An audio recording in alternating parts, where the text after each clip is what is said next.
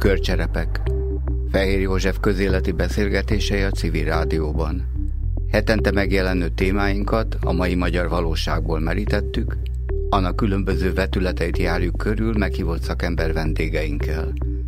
Tükörcserepekből kell felépítenünk ismereteinket az egészről. Miben élünk, hogy működik.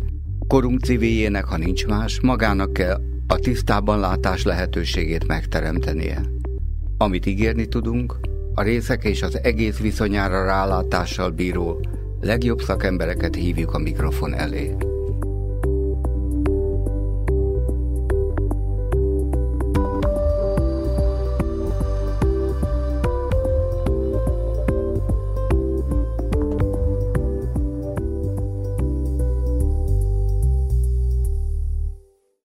Üdvözlöm a civil rádió hallgatóit! Aki péntek este hall minket, annak kellemes estét kívánok, aki az ismétlésben, annak jó reggelt. A tükörcserepek adásának mai meghívott vendége, beszélgetőtársa, aki rálátással bír mai témánk egészére. Vendégem Váradi András biokémikus, az MTA doktora kutatócsoport vezető, aki egyébként író, most jelent meg a könyve is, de témánk nem ez, hanem a tudomány helyzete, a benne dolgozók lelki állapota, történései. Sajnálatos módon a magyar ember nagyon, bár nagyon szereti a tudományt, és nagyon büszke annak eredményeire, de annak a hétköznapjairól, valóságos feltételeiről keveset tud. A mai beszélgetésünk témája ez. Hogyan működik a tudomány, mi történik a műhelyeiben. Kezdjük egy aktuális történettel, ami nagyobb vihart kavart, eljutott a médiáig, és mindenfelé megjelent ennek az átalakításnak a híre. Váradi András is sokat írt erről, talán a legtöbb érdem az ő nevéhez fűződik, ez pedig az OTKA megváltoztatása. Kezdjük ezzel mai beszélgetésünket. Mi történt itt? Na, hát nagy örömmel hallom, hogy a szerkesztő urat is és a hallgatóságot, vagy a magyar embereket érdekli a tudomány, hát engem is nagyon-nagyon érdekel. Kezdjük akkor valóban azzal aztán talán majd általános kérdésekhez is, általánosabb kérdésekhez is el tudunk kanyarodni. Azt, azt szeretném elmondani, hogy a tudománynak én csak egy bizonyos aspektusával, egy elég széles szeretével, hosszú pályafutásom alatt azzal, azon a területen mozogtam, hogy azzal foglalkoztam, hogy úgy szoktak hívni, hogy alapkutatás. Talán még jobban meg lehet érteni, hogy felfedezés orientált, vagy felfedezés jellegű kutatás, amelyiket legegyszerűbb megint csak úgy elképzelni, hogy az emberre jellemző kíváncsiság hajtja, ez egy intellektuális cselekvés, belső késztetés hajtja általában a kutatókat olyan felfedezésekre, amelyek a világ jobb megismeréséhez vezetnek. A napokban járta be a sajtót, hogy egy kollega lehet, hogy a biokémiát és a kémiát nagyon nagy távolság választja el egymástól, de bejárta a hírt egy kémikus eh, felfedezése, miszerint valami újfajta kötésmódot, vagy mit fedezett föl, és aminek nagyon nagy hatása lesz további alapkutatásokra.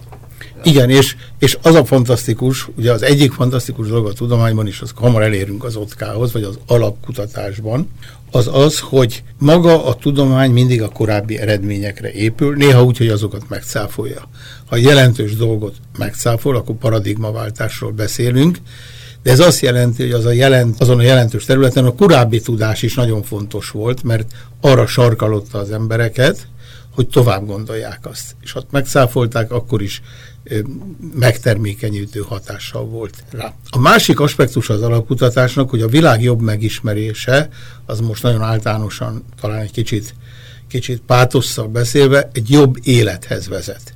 Ha ismerjük a természet, mondjuk a természettudományban azzal foglalkozunk törvényszerűségeit, akkor valószínűleg jobb élelmi, jobb, jobb növényekhez jutunk, jobb élelmiszereket tudunk tekinteni, jobb minőségű életet, jobb anyagokat, gyorsabb vagy hatékonyabb autókat. Ezek mind alapkutatási fölismeréseken alapulnak, számtalan anekdota szól ugye erről. Rögtön hadd kérdezzek rá. Az alapkutatások ugye az emberek hétköznapjaiban kézzelfoghatóan azonnal nem jelenik meg. Tehát Általában nem. további munkára Így van. Szükség. Így van nem válnak el élesen azok a határok, amikor az ember alapkutatásról beszél, aztán alkalmazott kutatásról, fejlesztésről, innovációról, ezeknek még a definíciói is részben átfednek egymással, és vannak olyan tudományterületek, ahol ezek kifejezetten meg se tudja mondani hajszál pontosan az ember egy-egy kísérletnél, vagy egy-egy hosszabb ö, ö, kutatási munkánál, hogy az éppen hova tartozik. Például az alapkutatás és az alkalmazott kutatás közötti sávban gyakran beszélnek egy angol szóval translational researchről, tehát olyan tudományról, amikor az alapkutatást átfordítani olyan, olyan eredményekre, módszerekre, amelyek már egy amelyeket egy alkalmazott kutatói attitűddel el lehet alkalmazásig vinni, és ezek gyakran összecsúsznak. Tudnám Na most, a, a saját praktikumodból persze, mondani. Persze, persze. Mi például egy, egy olyan betegségcsoporttal foglalkozunk, annak a molekuláris alapjaival, tehát nem a betegekkel, abban a kutatóintézetben egy az akadémiai intézet, az a természettudományi központja az akadémiának, nemrég jött létre, ezen belül az enzimológiai intézet, fontos elmondani, mert ez egy nagy hagyományokkal rendelkező patinás intézet, ott dolgozom, és az én kutatócsoportom bizonyos messzesedési betegségeknek a molekuláris sejtbiológiai alapjait kívánja föltárni. És nem fogom elmondani a kutatásunkat, kicsit hosszú lenne, bár engem ez érdekel a legjobban, meg kell, hogy mondjam őszintén, de kialakítottunk egy olyan állatmodellt, amelyikben ez a betegség vizsgálható, neki egy olyan fajtájával foglalkozunk, ami egy génnek a hibájához köthető. Ezek öröklődő betegségek az emberben előforduló, nem is egy, hanem két, vagy talán három olyan betegség van, melyik messzesedéssel jár, ugyanannak a génnek a hibái okozzák, és tüneteket, kellemetlen, néha egészen súlyos tüneteket okoz az érfalban, a szemben, idővel kialakul ez a messzesedés. Na most mi? A vérnyomás egyik okozójáról beszélünk. Ez, ez nem egészen pontosan az a jól ismert zsíranyagcserével, vagy, vagy a zsírháztartással is összefüggő messzesedés, érelmesszesedés, ami az ereknek a belső falán kialakult lerakódáshoz mondjuk így köthető. Ez az ereg középső rétegében lévő izomszövetnek a messzesedésével függ össze, de valóban az erek rugalmassága elvész, bizonyos a szemben bizonyos nem ereg, de más struktúrák összetöredeznek, és ez például vaksághoz vezet. Mondjuk valamennyire hasonlít. Arra szerencsére maga az az öröklődő betegség elég ritka, de a gén hibáinak a hozzájárulása azokhoz a messzesedési folyamatokhoz, amelyekről beszéltem, az, lehet, az valószínűleg elég jelentős. Na most ez egy jó modell, ez a genetikai betegség. Természetesen emberben nem vizsgálható, ezért mi létrehoztunk egy olyan állatmodellt, amelyikből egyrészt hiányzik ez a gén, másrészt ebbe bele tudjuk vinni az emberi gént, és meg tudjuk vizsgálni, hogy ha hiányzik a gén, akkor előáll az a messzesedési betegség, előáll az állatban, ha bevisszük az emberi gént, akkor ez helyreáll. Ez eddig érdekes, de még nem fedeztünk fel ezzel semmit, hiszen ezt eddig is ezt vártuk. Ha bevisszük az emberi gént abban a hibás formában, ahogy az emberi betegekben ez megfigyelhető, akkor természetesen az állat beteg marad. Viszont itt jön, a, amit mi úgy hívunk, ugye, ami, ami az orientált, vagy, vagy az alkalmazás felé elvezető kutatási eredményünk, egy alapkutatási alap, vagy, vagy hogy mondjam, csak egy alapkutatási bázison állva, hogy mi kipróbáltunk különböző gyógyszermolekulákat, odaadtuk az állatnak, miközben benne létrehoztuk az, az, a, génnek, az emberi génnek a hibás formáját, és elég gyakran sikerült meggyógyítani az állatot. Most erre nagyon-nagyon büszkék vagyunk, ez egy viszonylag jelentős eredmény ezen a területen, szavaj értük el, és amire meg külön büszke vagyok, hogy Franciaországban, egy nagy orvosi egyetemen most abba az irányba folyik egy kutatás szervezés, és egy, hogy klinikumban, klinikai körülmények között legalább tíz betegen, ez így szokott kezdődni, ezt a módszert kipróbálják. Ez még egy megelőző kutatást igényel, ki kell választani azokat a betegeket, akikben olyan formájú hibás gén van, mint amit mi vizsgáltunk, még további ilyen hibás formákat meg fogunk vizsgálni állatban, egérben, és azzal a szerrel, amit mi alkalmasnak találtunk egérben a messzesedés lelassítására, azzal fogják az embereket. Hát először nem gyógyítani, hanem kísérleti jelleggel, úgy mondjuk ezt, hogy klinikai kipróbálásnak alávetni.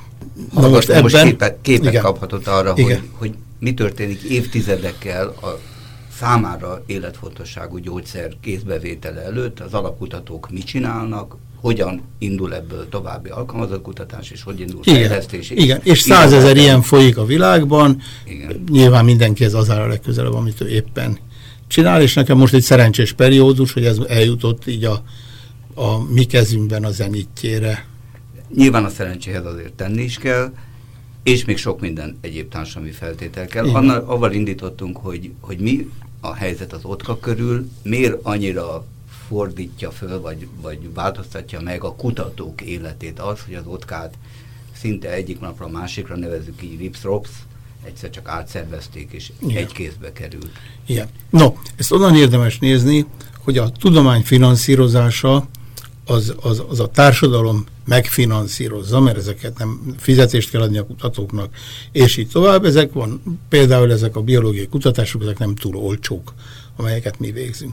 Most én gondolkoztam azon, hogy miért fizet, miért, miért adja ezt a társadalom. Hát valószínűleg egyrészt belátta, vagy belátjuk, mint, mint modern nyugati társadalmak, ezt minden vezető ország ezt belátja, hogy ha az alapkutatásban eredményeket érünk el, attól jobb lesz a világ, meg, esetleg meggyógyulnak betegek, ismeretekhez jutunk, és így tovább. Ez megéri. Akkor is megéri, ha nem minden alapkutatásból lesz ilyen eredmény, ennek a, nem lehet megjósolni, meg hogyha csak soká lesz. Mert ha ezt nem csináljuk, akkor meg soha sem lesz. És tegyük még hozzá, hogyha mondjuk nem hazánkban születelik lennek a gyümölcseit, hanem valahol a világban Igen. előbb-utóbb hozzá. Ezt én nem, így van, így van, és a tudományban ez a másik szépsége a legtöbb hát természettudományokban mindenképpen, hogy ez teljesen nemzetközi, a verseny is nemzetközi, mert hát be van verseny, mindig az a igazi, azt tekintjük igazi fölfedezőnek, aki először jön rá valamire. Ez néha, néha kegyetlen dolognak tűnik, de hát ez így szokott lenni.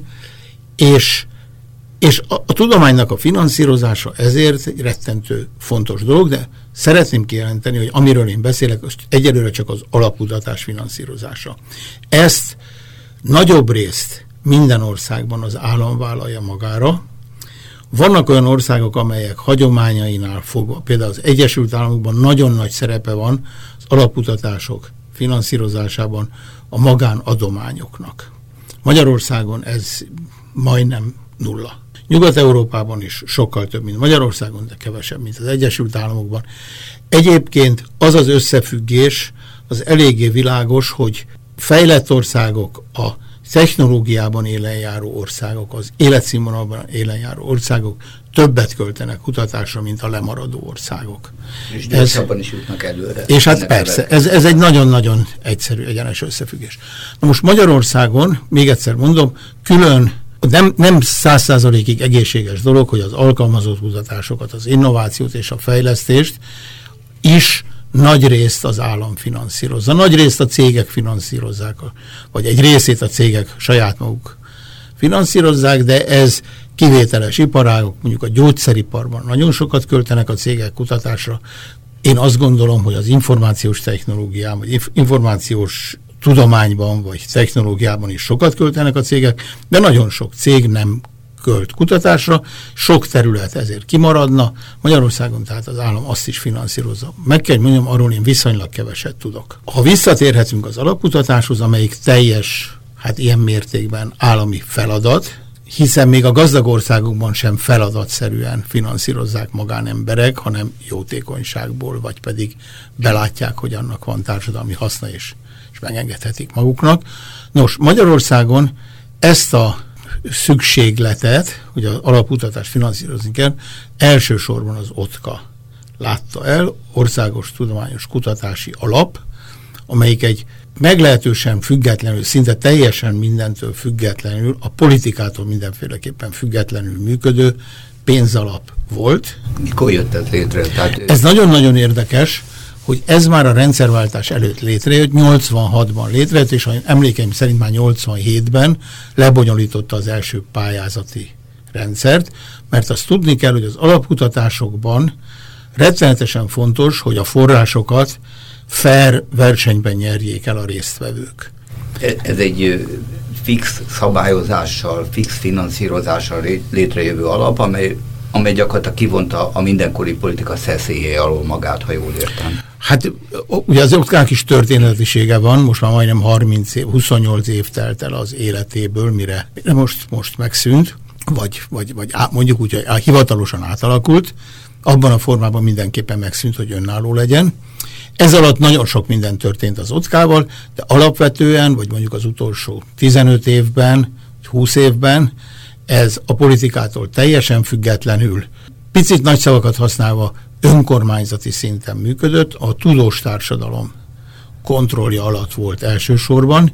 Hivatalosan az országgyűlés megszavazott egy bizonyos összeget, ide majd érdemes visszatérni, ami külön soron szerepelt a költségvetésben, de valamilyen szinten adminisztratíve ezt a Magyar Tudományos Akadémia felügyelte, de ez a felügyelet, ez, ez teljesen csak technikai volt. Nem szólhatott bele az akadémia abba, csak mint, mint tudom, csak nem szólhatott bele az akadémia abba például, hogy ki nyerjen. Abba se szólhatott nagyon bele az akadémia, hogy kik bíráljanak, kik legyenek a zsűrikben. Én, ha, ha nagyon röviden me, meg szabad világítanom, hogy milyen volt ez az az abból derül ki, hogy éppen ez egy borzasztó ironikus szituáció, hogy éppen ennek az évnek a nyarán egy nagyon ö, nagy tekintélyű európai tudományos szervezet, az a neve, hogy, hogy European Science Foundation, fölmérte az otkát, átvilágította. Nagyon alaposan átvilágította, ez megjelent idén ősszel angol nyelven, nyilvánosan ennek a szervezetnek a honlapján. Ez a szervezet egyébként standard módon sok ilyen pályázatok szétosztásával foglalkozó szervezetet át szokott világítani, aztán a miénkkel együtt épp az észtet, és már elfelejtettem, hogy melyiket világítottam még át. Na most a lényeg az az, hogy az Otkáról nagyon-nagyon pozitív nagyon részletes fölmérést végzett, rámutatott bizonyos hibákra, de az összességében rendkívül pozitív képet alakított ki. Azt lehet mondani, hogy az OTKA sokkal magasabb szinten teljesített, mint általában a magyar intézmények. Ez gondolom részben a kivívott autonómiájának és a valódi önkormányzatiságának. Egy, egyrészt, egyrészt annak, köz, annak volt köszönhető, hogy az OTKA igazodott a nyugat-európai standardhez. Tehát az OTKA előtt ugye, hál' Istennek lebegett egy holland, egy svájci, egy német, egy nem tudom, angol rendszer, amelyeknek a, a tapasztalatait és a szervezet, részben szervezeti formáiból sokat tudott tanulni. A jelentés maga kiemelte, egyrészt két, két nagyon lényeges dolgot mondott, az OTKA legalább olyan jó, mint ezek. Azokban is vannak kisebb javítani való. Otkában is van. Ez volt az egyik, akkor már három lesz a végén. Az Otka történetisége, ők csak elmúlt néhány évet, 5-6 évet néztek. Azt mutatta, hogy az Otka az ön a, a hibáit, a fölismert hibáit, vagy a hibá, vagy a fölismert, de, hogy is mondjam, csak gyengeségeit képes. Önkorrekcióra képes. Önkorrekcióra képes, és egy teljesen külön fejezetben azt mondta, hogy egy nagy ért, még egy nagy értéke van a politikától a függetlenség. Rettentő furcsa a történelmnek furcsa játék, hogy szinte azon a héten, vagy abban a hónapban került ez nyilvánosságra, ez egy sok, sok hónapos, alapos munka volt ebben, egy osztrák neves professzor volt, a vezetője volt benne, szlovén, ír, német, nem tudom én milyen szakértők, ez akkor került nyilvánosságra, amikor a kormányzat pedig nyilvánosságra hozta, hogy az otkát ebben a formájában jogutóddal megszünteti. Indoklása volt ennek az intézkedésnek? Hát e, én, én egész őszinte egyek a hétköznapi életben, amit mi indoklásnak tekintünk, de hát ez ízlés dolga, szerintem nem. A természetesen volt mögötte koncepció, a koncepció az az volt, hogy az egész kutatásfejlesztés, majd beszélhetünk forintokról, milliárd forintokról, az egész kutatásfejlesztés, innováció, beleértve mindent, amit én mondtam, az központilag egy szervezetnél legyen. Ez volt a koncepció. De, de ez mind a politika köpöny alá rejtve. Ez, ez, hát olyan értelemben... Ez a központi irányítás, ez politikai igen, irányítás. Igen, ez egy kormányhivatal, egy kormányhivatal meg fogja kapni mostantól kezdve az otkának eddig szánt összeget is, meg a kutatás, fejlesztés, innovációra szánt összeget is, és ebben egy valamilyen egységes struktúrában fogja ezt működtetni. Ez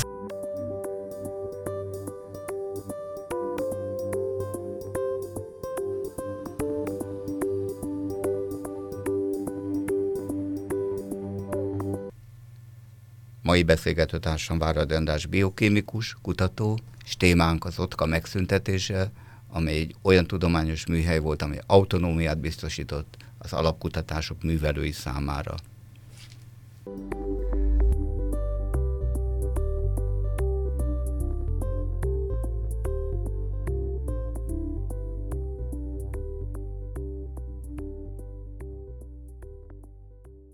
A kormányzati központ, de ez most lehet, hogy ez álkérdés, és nem biztos, hogy lehet rá pontosan válaszolni. Ez mit tud jobban, hogy mit kell kutatni, vagy hogyan kell kutatni, vagy hogy kikutasson? Honnan veszi ő a bátorságot, hogy ő ezt jobban tudja? Szóval az egyik, egyik intő példa az az, hogy ilyen Európában egyetlen egy országban van csak, nem tudom hány európai országban, vagy 31, de hány, Romániában van ilyen. Zárójában jegyzem meg, Romániában rettenetesen keveset költenek a kutatásról. Majdnem, hogy alig van kutatás. Máshol ilyen nincs. Az alapkutatást mindig egy külön független alap Lengyelországtól Németországig, Angliában több ilyen is van, Hollandiáig, mindenhol külön, külön alaphoz, alapokhoz van sorolva, nem véletlenül. Az a kérdésre válaszolva, hát azt kell, hogy mondjam, hogy ez egy, hogy, hogy ez egy picikét az én, én ezt, ezt a legjobban úgy lehet elemezni, és ezt valaki hál' Istennek elvégezte, azok a kérdések, hogy eddig kidöntött, ezután ki fog dönteni, ez rettenetesen lényeges. A pénzről, a résztvevőkről, és főleg az odaítélésnek a módszereiről. Ezt egy Körtvélyes és Zsolt nevű fiatal jogtudós, elővette, aki az Akadémia Jogtudományi Intézetében dolgozik, elővette az OTKA törvényt, ami valamikor a többször módosult, de valahogy a 90-es években keletkezett, és ezt a majdnem szinte teljes függetlenséget deklarálja, ahova az elnököt, a kuratóriumok elnökeit, a bizottságok elnökeit, vagy zsűrik elnökeit milyen mechanizmus szerint, milyen ajánlások alapján azért leginkább a tudományvilága befolyásolja. Igen, igen, így van mellé tette az új törvényt, és ennek minden szinten összehasonlította. És ezt közzé tette valamikor tavaly az év végén. Hát ez az elemzést én, én elolvastam, amelyik minden egyes alkalommal fölülről vezéreltséget látja az új rendszerben, és egy, egy organikusabb, a tudomány szabályainak és szabadságának jobban megfelelő rendszert lát a régi otkában. Most ennek a kormányhivatalnak egy nagyon nagy tekintélyű ember a vezetője, egyébként ő maga dolgozta ki ezt a koncepciót. Ő maga nagyon sokszor elmondta, hogy őt, Párinkás József, József MTA korábbi elnökéről beszél. Hat évig az MTA elnöke volt, most kapott egy megbízást a kormánytól, mint megbízott kormánybiztos, dolgozza ki ezt a rendszert, és a január 1-től létrehozott új kormányhivatalnak pedig ő lett az elnöke ő sokszor elmondta, hogy az OTKA ugyanúgy fog működni, mint eddig. A, ugye ezzel az a probléma, két, két logikus kérdés lett föl, ha ugyanúgy fog történni, akkor miért nem hagytuk békén? Azért valami miatt csak-csak nem hagyták békén. A, Hagy igen. Rá, ezt a kérdést föl lehet tenni nyilvános fórumon, ö, legitim helyszíneken, legitim szereplőkhöz? Nem. Ez a, ez a másik nagy baj, de még egy, egy, egy mondatot hagy mondjak a másikhoz, jó? A másik pedig az, hogy a törvényből nem ez olvasható ki. Tehát ez nagyon szép dolog, és én mondjuk, mondjuk azt, hogy nincsen jogunk Pálinkás Józsefnek a szándékában is, amit mond, mond ebben az esetben, hiszen nem látjuk a jövőt, nincsen jogunk kételkedni, az ugyanúgy fog működni. A törvényből nem ez olvasható ki, ha ezt a két dolgot egymás mellé tesszük, akkor azt lehet mondani, Pálinkás József ezt szeretné, a törvény nem ezt mondja, teszem, azt nem ő lesz az elnök, és a másik elnök jobban ragaszkodik a törvényhez, akkor egészen másképp fog működni. De úgy tűnik nekem, hogy Pálinkás József írta, vagy íratta ezt. Igen, én szerintem ő írta. Hát amennyire... Akkor, akkor a kettő nem stimmel. Hát, hát a, a kettő sajnos... Így van, így van. Én, én nekem úgy tűnik, hogy üti egymást. Na most, a, a, a le, egy nagyon nagy baj van még ezzel a törvényel, és itt már nagyon-nagyon éles dolgok merülnek föl. Hát én úgy fogalmaztam egy cikkemben, hogy a korszellemnek, de ezt azért, mert nagyon finoman akartam mondani, a korszellemnek megfelelően ezt senkivel nem egyeztették. Nevesen, ugye a kormány biztos, aki megalkotta ezt a koncepciót, nyilván nem ő írta a törvény paragrafusokba, ezt senkivel nem egyeztette.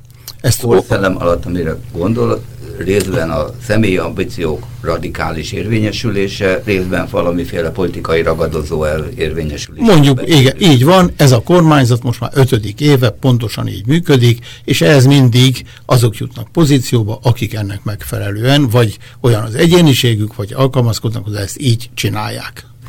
Pálinkás és Józsefnek is kellett valami olyan pozíció, amivel a korábbi befolyásolását érvényesítheti. Én nem akarok, nem akarok nagyon személyes oldalra menni. Nem is ismerem őt személyesen, őszintén szó egyszer-kétszer hallottam. Sok intézkedését a bőrömön érzem, megmondom őszintén, ezek nem túlságosan előnyösek, és nem is túlságosan szolgálták, vagy nem mindegyik a tudomány érdekei. De nem akarok személyeskedni, hogy most ő azért csinálta ezt, mert kellett neki valamilyen hatalmi, fontos pozíció. Tegyük föl, tegyük föl, hogy ő benne van egy küldetéstudat, van egy kutatói, kutatói, hogy mondjam csak, hajtóerő, és ő egy jobb, vagy másfajta finanszírozási modellt szeretne.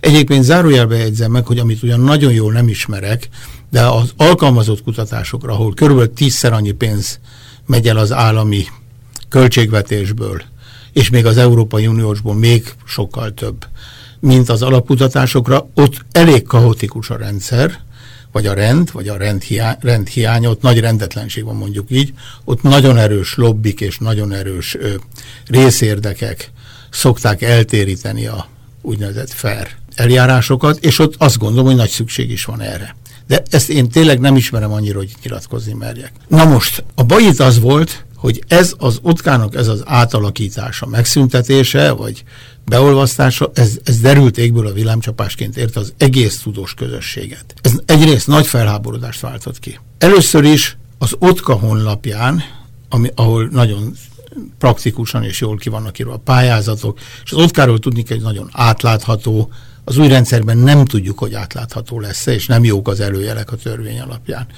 Az OTKA honlapján október végén az OTKA elnöke közzétett egy nyilatkozatot, amelyikben az volt, hogy a mai napon, nem emlékszem, október 20 valahanyadikán, beterjeszt a miniszterelnökség, ahova majd ez a kormányhivatal tartozik, és ahova Pálinkás József kormány biztos tartozott, az országgyűlésnek beküldött egy törvényjavaslatot, amelyikben benne van az OTKA megszüntetése. Pont. Nem, nem, nem. Következő mondatban az van, hogy erről engem, én, mint az OTKA elnöke, csak tíz napja tudok. Ezen elgondolkodik az ember. Következő az volt benne, hogy mindent meg fog tenni, hogy az átmeneti időszakban zökkenőmentesen menjen minden, a pályázatok lebonyolódjanak, és, és hát egy ilyen nagyon tisztességes deklarációja annak, hogy zöggenőmentesen folyanak a dolgok. Ezzel egyidejűleg, ugye nagyon sokan ezt még aznap olvasták, az akadémián, ami osztályokra bontva a tudományterületenként működik, a tudományos osztályok közül is sok ezt megtárgyalta.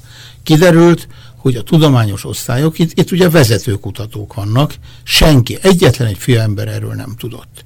Sok osztály állásfoglalást írt, például a kettes osztály, ahol, ahol azt hiszem történész, filozófus, tehát egy ilyen bölcsész társadalomtudomány, szociológiai osztály, ők írtak egy hosszú állásfoglalást, amelyikben ezt egészen pontosan leírták, hogy ez kétségeket támaszt abban az irányba, hogy ez szolgálni fogja a tudomány érdekeit, mert ha igen, miért kellett eltitkolni?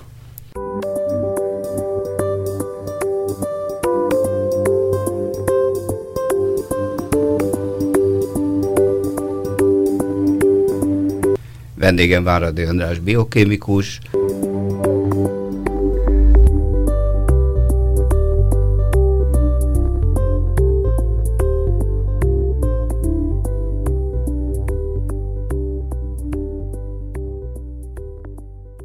Gondolom a társadalomtudományok köre, aki, ami igazán veszélyeztető van, hiszen a, még, a, még az alkalmazott természettudományok köréről még el lehet mondani, hogy, hogy mondjuk kézzelfogható eredményeket produkál, de egy bölcsész hát, már sokkal. Igen, nem. igen, én úgy veszem észre, talán majd eljutunk, vagy eljutunk oda, hogy aztán egy, egy szóval lehet, igen, én, én, én nem ismerem, ugye, testközelből a, a társadalomtudományok és a bölcsészettudományi kutatóhelyeket. De az egyik folyóirat, a budapesti könyvszemle, a BUX, rendezett egy kerekasztal beszélgetést, ahova nagyon egy történész, aki a Buxnak a szerkesztő, egy neves történész, Klanicai Gábor volt a kérdező, meghívott egy történész kollégáját, csupa olyan embert, akit érdekel, ez meg sokat, sok szempontból ismeri az otkát hosszú ideje, egy, egy neves fizikust és engem. És egy hosszú beszélgetést folytattunk, amelyik magnófelvétel készült, ki, szerkesztett formában most megjelent a Buxban a januári számban. Az, az érdekessége ennek az, Hát itt végigmegyünk, és akit nagyon érdekel, annak azt javaslom, hogy a Buxnak a honlapjáról is ezt le lehet tölteni. Végigmegyünk a történetiségen, és hogy miért a nagy baj ez az egész átszervezés, mi jön ki ebből. Mellékletként ott van Körtőjesi Zsoltnak, ennek a fiatal jogtudósnak az elemzése. A Buxnak az a szokás, hogy ha talál egy ilyen nagyon az ő olvasóközönségét vélhetően fo- erősen foglalkoztató témát, akkor rendez egy nyílt vitát. És rendezett egy ilyen nyílt vitát egy pár héttel ezelőtt, talán két héttel ezelőtt ez lezajlott, ahol nagyon-nagyon sokan eljöttek. Az én nagy meglepet, vagy kicsit meglepetésem, ebben sokkal több volt a bölcsész és társadalomtudós, mint a természettudós, de természettudósok is sokan voltak, ami hát ugye válasz arra, hogy valószínűleg a, a társadalomtudósoknak kevesebb pénzből tudnak kutatni, de jobban féltik, mert nagyon, sokkal kevesebb helyről kaphatnak pénzt, mint esetleg egy szerencsés természettudós semmiképpen nem finanszírozó Így van. társadalomtudományi kutatás. Igen, meg az alkalmazott kutatásokhoz is nagyon nehéz csatlakozni, és így tovább. Szóval ők elmondták, és én nagyon örülök, rettentő sok okos ember volt ott, én rám, retten, annak ellenére, hogy egy nagyon szomorú dologról beszéltünk, ez fölvillanyozóan hatott. Na most térjünk oda vissza, hogy erről van-e vita vagy nincs, volt-e vita vagy nincs. Mi erre meghívták. mondani az embernek a véleményét azoknál, akik ezt a döntést meghozták. Nem lehet elmondani. Nem lehet elmondani, erre két példát hagy mondjak. A Buxnak a szerkesztősége erre meghívta Pálinkás Józsefet. Pálinkás József írt egy levelet, amit ott a Bux szerkesztője fölolvasott. És a levélben az, az írt, az volt, tárgyszerű, nagyjából udvarias levél volt, első felében azt mondta, nem tud eljönni, meg külföldön lesz. Utána az jött, ha Magyarországon lennék, sem mennék el. Ezt én úgy nem tartom kollegiális dolognak. És utána leírt, hogy azért nem menne el, mert az a buxban már addigra megjelent, vagy ő neki udvariasságból megküldték az elektronikus példányt még a megjelenés előtt. A semmi másról nem szól, mint a múlton való nyavajgásról, önfényezésről és politikai siránkozásról. Na most, hát ugye ő kormánytag, az politikát csinál, erre azt mondani, és hát ez, ez, ez hogy egészen hát nem akarom azokat a picikét drasztikusabb kifejezéseket, ami a hallgatóságban ugye hozzá lehetett szólni, hát elmondták, hogy ez azt jelenti, hogy le vagytok ejtve. Körülbelül ugyanúgy van letárgyalva, mint maga az ott törvény. Körülbelül úgy van letárgyalva, az is. A másik dolog pedig az, hogy ebben nekem különösen szemet szúrt, hogy azt mondta, hogy de minden előremutató vitában hajlandó vagyok részt venni. Na most mi sokkal korábban, három tudós társammal írtunk egy nyílt levelet. Akkor, amikor már az akkor a, sok minden történt a törvény napvilágra kerülése és az elfogadása között. Egyébként a kettő között három-négy hét tel csak el. Ezt a ami levelet olvastam az életés irodalomban. Igen, én írtam az életésirodalomban egy cikket még a legelején, ahol leírtam, hogy mi, milyen az otka, és akkor írtam egy levelet. Úgy van, illetve írtunk négyen egy levelet. Ebben a levélben azt írtuk, hogy hát szomorúan konstatáljuk, hogy elfogadták ezt a törvényt, nem tudunk mit csinálni, ezzel együtt kell élni. Az otka nagy érték. Az, hogy ez nagy érték, nem csak mi mondjuk, és a magyar tudós társadalom, ezt mondta ez a bizonyos európai szervezet is. Ezzel az átvilágítással. Azt mondtuk, hogy azt a bizalmat, amit most elveszített a, a alapkutatások finanszírozása, mert megszüntette a kormányzatot otkát, nagyon fontos lenne, hogy visszanyerjék, vagy visszanyerje. Kiben ja. szűnt meg ez a bizalom? Hát mindenkiben. Mind... Hát a tudós társadalomban? A tudós társadalomban. És, és a külföldben is. Gondolom. Azt nem tudom. Tehát Azt nem. Hát a külföldet ez egyrészt túl korai, másrészt nem szokott. Ezt azért kérdezem, mert gondolom az OTKA alapkutatásaiban, mint ahogy erről szó is volt, hálózatszerűen együttműködnek a magyar tudósok a külföldi tudósokkal, vagy Igen. a formában. Ez egy nyílt Igen, de piaci verseny. én nekem nagyon szoros együttműködésem van mondjuk egy nagy holland vagy európait mondjak. Azért Hollandiában lenne egy átszervezés, én nem biztos, hogy átlátnám, és nem biztos, hogy bennem megrendülne, mint magyarban a holland rendszer iránti bizalom. Ő, tehát ezt én inkább azt mondanám, hogy nem tudom. Valószínűleg, ha tudnák, hogy pontosan mi ez, és olyan milyen érdekelni őket, akkor megrendülne, vagy aki tudja, abban megrendült. De tovább mennék, azt írtuk, hogy, hogy Pálinkás Józsefnek abban óriási szerepe van, hogy ez a bizalom helyreálljon. Minnyájunk közös érdeke. Ezért azt javasoljuk neki, hogy ugyanezzel az európai szervezettel mondjuk két év múlva világítassa át az, ott, a, az saját, ezt az új kormányhivatalnak a működését, vagy ha nem is akarja az egészet, legalább azt a szekciót, ami otkaszerűen működik. Én azt gondolom, hogy ez egy előremutató javaslat. Lehet azt mondani, hogy nem értek vele egyet. Lehet azt mondani, hogy butaság. Lehet azt mondani, hogy nekem jobb ötletem van. De Pálinkás József egyiket sem mondta, hanem épp úgy nem válaszolt rá, még csak nem is válaszolt rá, nem, hogy nem jött el. Most ezért én azt gondolom, ez a kormányhivatal biztos borzasztó sok dolga van, de úgy viselkedik, ez a mi dolgunk, mi ezt megcsináltuk, semmi közöttök hozzá, majd legyetek boldogok, még az is lehet, hogy több pénzt adunk bele, és akkor majd fogjátok be a szátokat. Az embernek a klasszikus Kádár kor, korabeli poén jut eszébe az elviszem pontról, tehát hogy elviszem pont. Igen, hát valaki ott ugye azt mondta, hogy azon kívül, az örömön kívül, hogy most már e fölött is én rendelkezem, nem látjuk semmiféle, nem látunk benne semmiféle örömöt.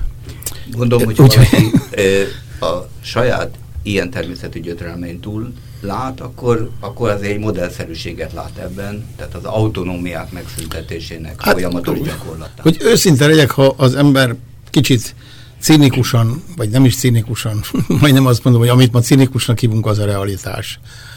Nézi, akkor azt mondja, hát csoda, hogy eddig nem vették el. Hát már majdnem ez volt az egyetlen nagyjából függetlenül működő, önszerveződő alap, amiben nagyon-nagyon picike szinte csak az a beleszólása volt, hogy kormányzatnak, hogy mennyi pénzt ad. Akkor itt ezen a ponton meg kell kérdeznünk, hogyha a civil rádió hallgatói közé sorolhatjuk bármilyen kormánytagot vagy aktivistáját, akkor kérdezem, hogy van-e még olyan országos autonómia, nyilvánvaló független szervezet, amit be kéne kebelezni, akkor nevesítsük. Hát én nem, én nem ismerem annyira a magyar rendszer, de nagyon nehéz nem szisztémát látni abba, hogy legesleg először. Ugye a legnagyobb példa például a magyar film.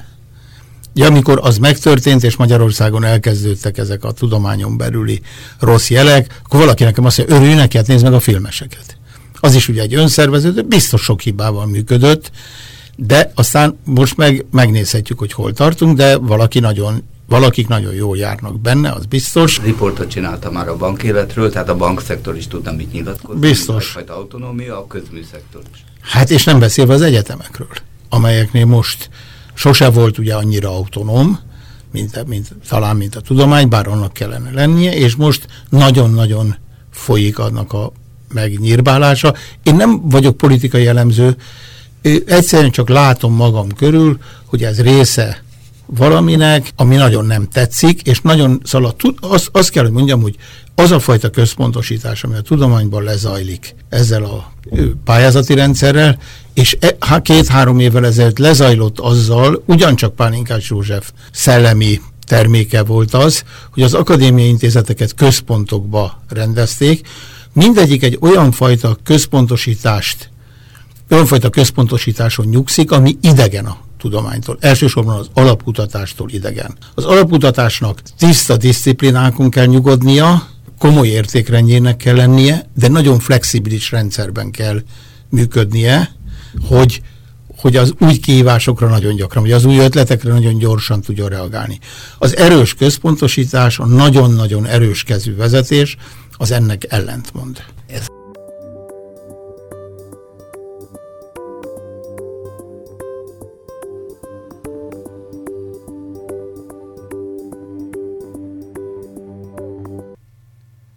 Mai beszélgetőtársam Várad András biokémikus, kutató, és témánk az OTKA megszüntetése, amely egy olyan tudományos műhely volt, amely autonómiát biztosított az alapkutatások művelői számára.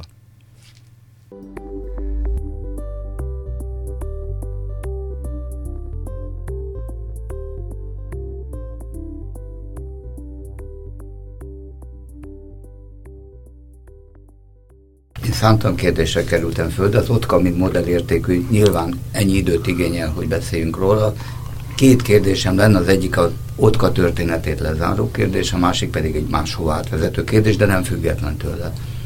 Az első kérdés az, hogy az eddig eltelt x hónapban, nem tudom mennyi, két hónap mondjuk az OTKA átalakítása óta, történt-e már olyan konkrétum, ami az OTKA sérülékenységét, vagy a Pálinkás József által megígért változatlanságot mutatja?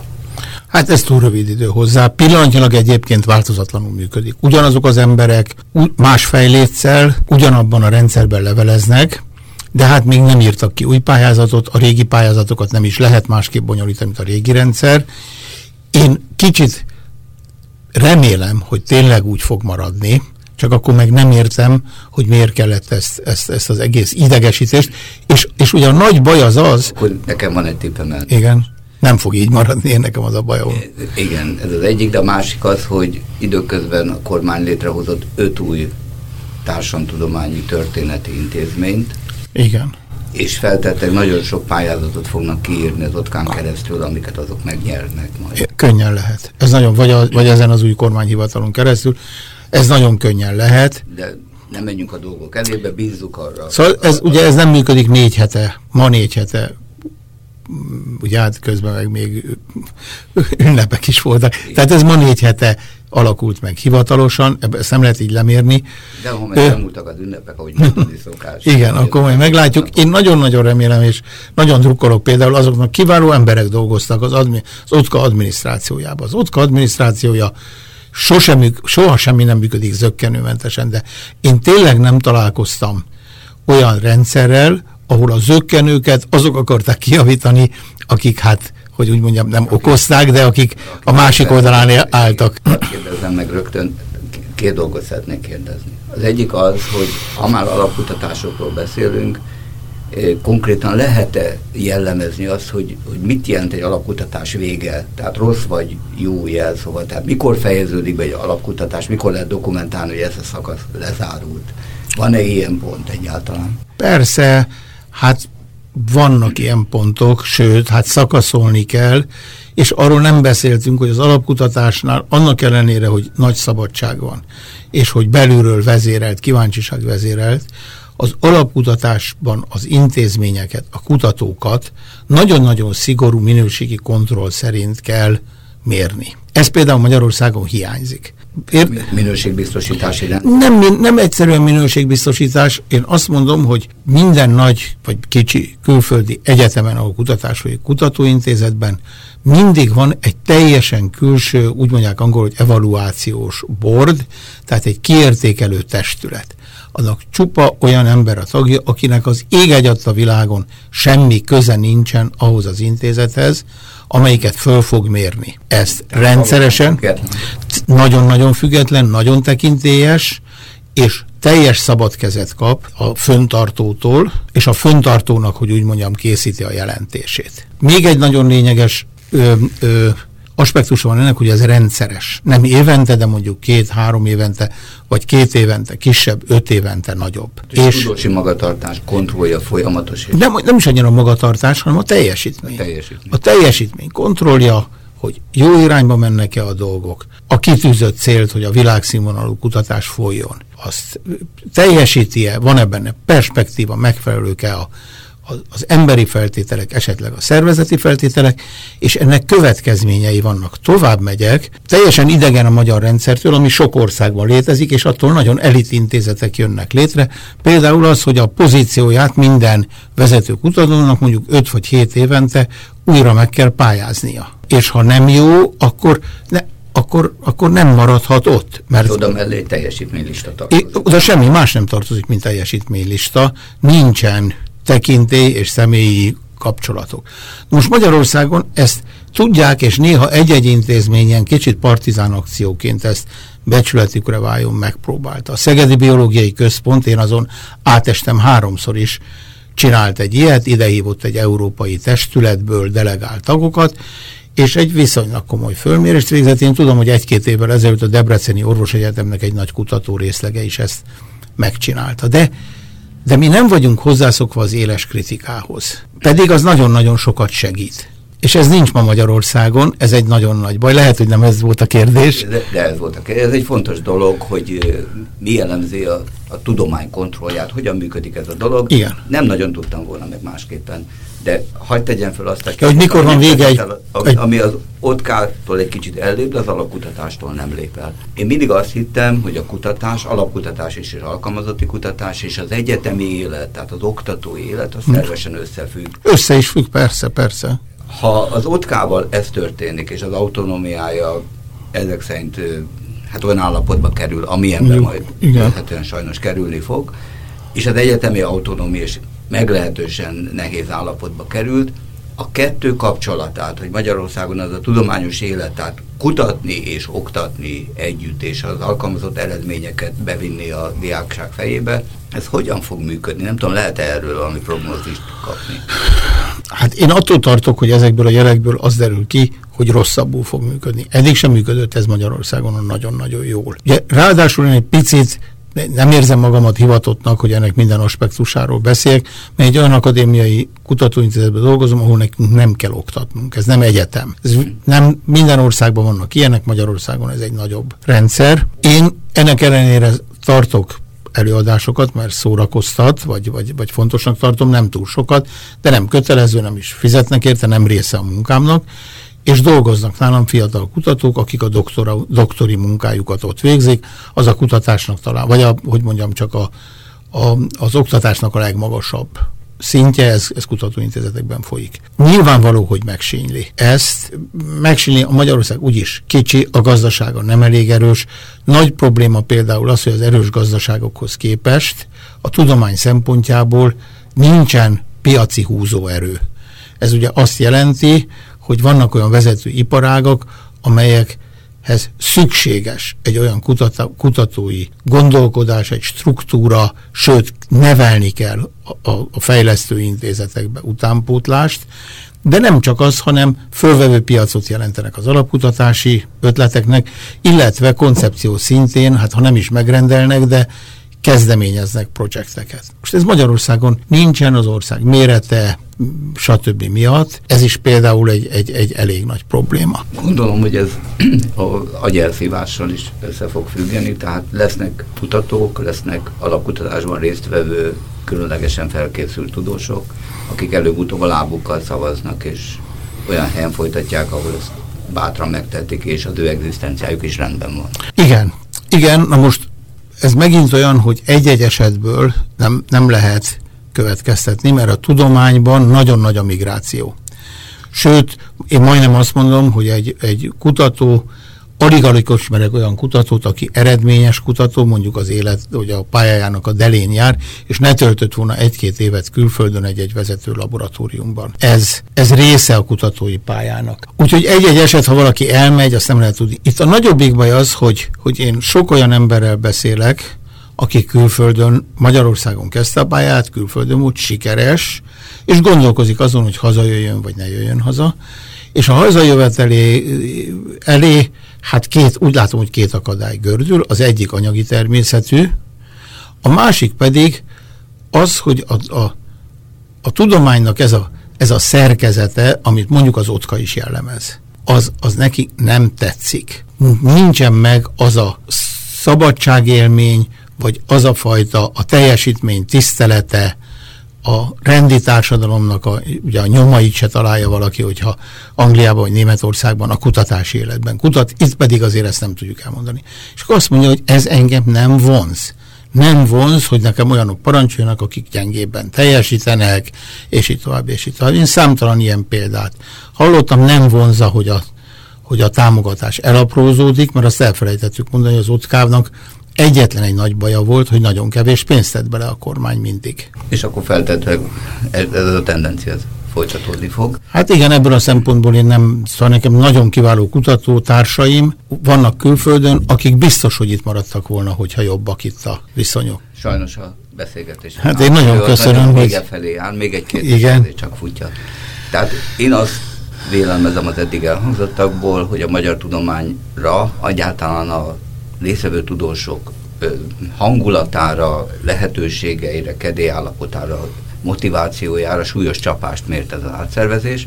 A kérdésem az, hogy a magyar tudomány fő képviselője az akadémia. Mit tesz, mit tud egyáltalán tenni? Van-e szolidaritás a tudományos életben, hogy, hogy ez azért mégis, mégis egy tarthatatlan helyzet? Tehát olyanoknak átadni a tudomány döntési pontjait, akik abszolút nem értenek hozzá, és egész más szempontok vezérlik. Igen, inkább mondjuk azt, hogy egész más szempontok. Én nem gondolom, hogy a nevesített Pálinkás József, aki kutató volt, ugye egy fölmerült egyszer egy vitába, mennyivel jobb, hogy ő lett ennek a hivatalnak az elnöke, és nem egy olyan politikus, akinek semmi affinitása, semmi se tud a kutatásról. Tehát azért ezt, ezt hagyjuk meg, nem mondjuk azt, de a Magyar Tudományos Akadémia különböző szinteken állást foglalt, és kritizálta ezt. De erről írt egy Laki Mihály nevű, én ismerem őt jól, egy, kiváló közgazdász, írt a Magyar Narancsban egy cikket, hogy az egész, az akadémiának és az akadémia elnökének, ha bár ő világosan értésre adta a rosszallását, belesimult abba a rendszerbe, hogy úgyse tudunk rajta változtatni, akkor éljünk ezzel együtt, próbáljuk meg kihasználni a, az előnyeit. Én nem tudom ezt meg, én nekem ez személy szerint nem igazán tetszik, szerintem lehetett volna határozottabban kiállni az akadémiának. Még egyszer mondom, bizonyos osztályok nagyon határozottan álltak ki, és nagyon-nagyon élesen, de, vilá, de, de, de világosan megfogalmazták, amit mondani akartak. Azt akarom mondani, egy pillanat még, az akadémia formálisan két dolgot vesztett. Egyik egy pici, azt a bizonyos befolyását az OTKA fölött, ami eddig volt, és amúgy sem nagyon számított, azt elveszítette. Ez, ez, ez, ez marginális. Én szerintem az akadémia a magyar tudós társadalom szemében sajnos elveszítette azt a nimbuszát, hogy, hogy meg tudja védeni a tudomány érdekeit. Én ezt nagyon-nagyon fontosnak tartom. Nyilván itt nem, tör, nem olyan nagy dráma, nem drámai dolog történt, hogy megszűnt, hogy mindennek vége van.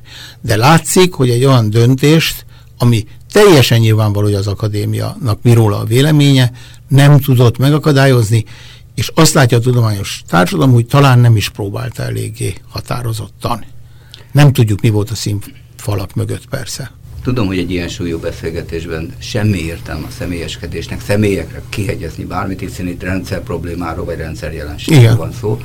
De hadd emlékeztessek arra, hogy az elmúlt időben nagyon nagy örömöt okozott minden érdeklődőnek, hogy egy, egy világszerte elismert független tudós került az akadémia élére, aki Amerikába jött haza, hogy itten ilyen tisztséget vállaljon, és akkor azt lehetett vélelmezni, hogy az akadémia valóban a tudományok fákjája lesz, és, és függetlenként megpróbál mindent megtenni, hogy a tudományosság minél magasabbra jusson.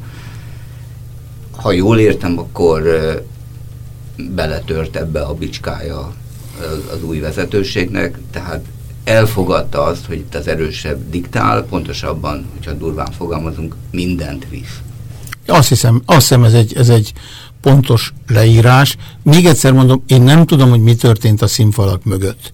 Ugye el tudjuk képzelni, hogy történt bizonyos fokú politikai zsarolás.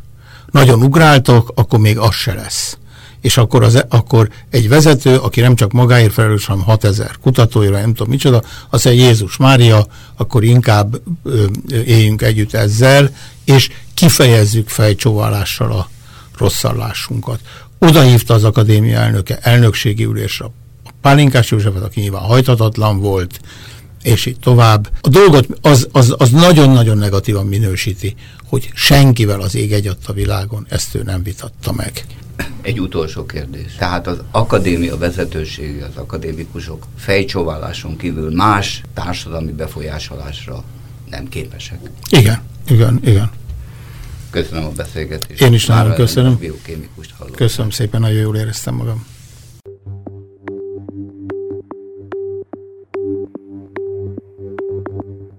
Beszélgetést hallottak Várad András biokémikus kutatóval, meghatározó módon az otka megszüntetéséről, a tudományos életről, és egyáltalán, hogy mennyire modell egy ilyen tudományos autonómia megszüntetésének gyakorlata.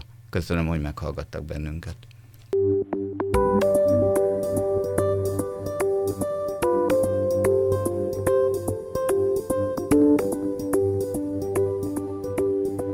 A Tükörcserepek című közéleti, társadalompolitikai beszélgetést hallották. A civil rádió heti rendszerességgel elhangzó beszélgetéseiben a mai magyar valóság részterületeit beszéljük végig meghívott szakértőinkkel. A rádió hallgatói számára minden héten péntek este 19 órakor új és még újabb témákkal jelentkezünk, melyek hozzájárulhatnak egy általános összkép kialakulásában. Aki lemarad az adásról, hétfőnként 10 órakor hallhat ismét bennünket.